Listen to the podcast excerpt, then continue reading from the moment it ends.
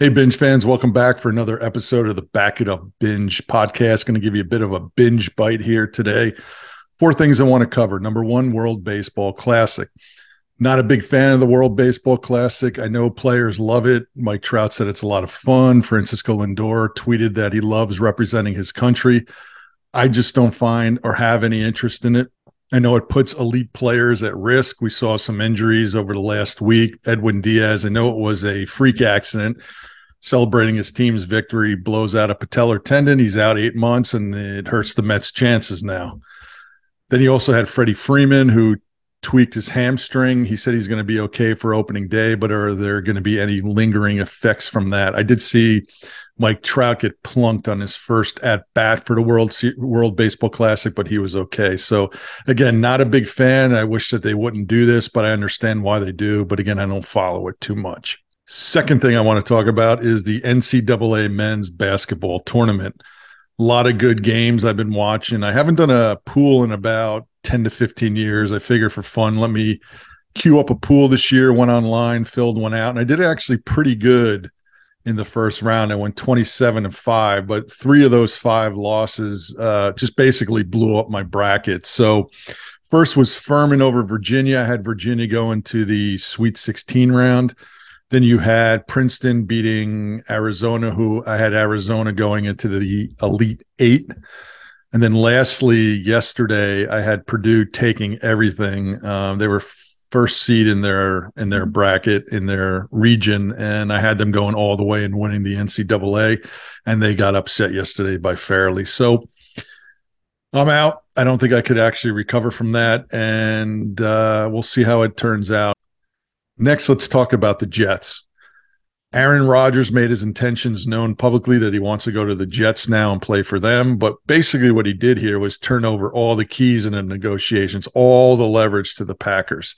All Jets fans are going crazy, and they should because Aaron Rodgers is an elite Hall of Famer but nothing's done yet. They have to make a trade. And Rodgers signed a three year, $150 million contract before last season. He's scheduled to make close to 60 million this season.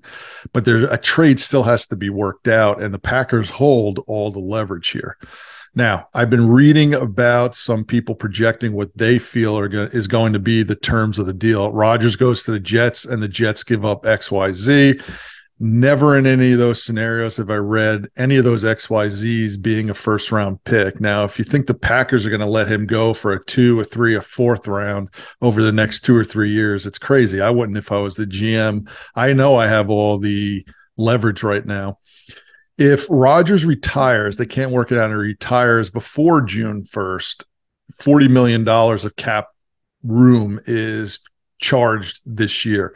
If he retires after June 1st, they could split that over the next two seasons. So there's going to be some really interesting uh, games of chicken played between the two teams. Let's see who blinks first. But I really think that getting Rodgers to the Jets, which is going to be a great move for them. They got a solid team. They need that elite quarterback to compete, especially with what my Dolphins are doing to improve their team. They're going to be giving up a lot. So we'll see what happens. All right, let's talk about my Dolphins. This offseason has been very busy. Unlike my Orioles, they did a lot so far. They first mm-hmm. traded for Jalen Ramsey, so now you bookend him with Xavier Howard. You have two shutdown elite all pro cornerbacks on the field. They signed David Long, middle linebacker, free agent from the Titans.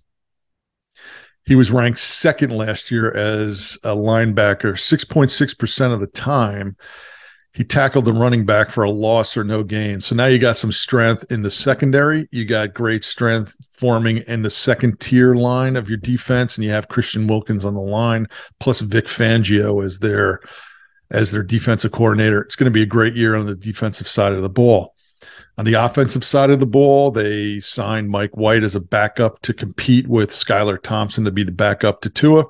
They also signed Braxton Berrios. He'll be a good slot receiver. He has a good coach in Wes Welker, who we know what he did in his career as a slot receiver. He's also great as a return man, so we'll upgrade their special teams play. They signed their trio of running backs from last year, so we have them all back. I love Raheem Mostert, just a great back. If he's given some holes, he'll be effective. He had close to 900 yards last year, so he's you know, a stone's throw away from having a thousand yard season, which is always the benchmark. The one area they have not focused on is upgrading their offensive line. They're going to need to do that. I've said that in prior episodes. You upgrade that line, you protect Tua, who's very effective when he's upright and has time to throw like any good NFL quarterback.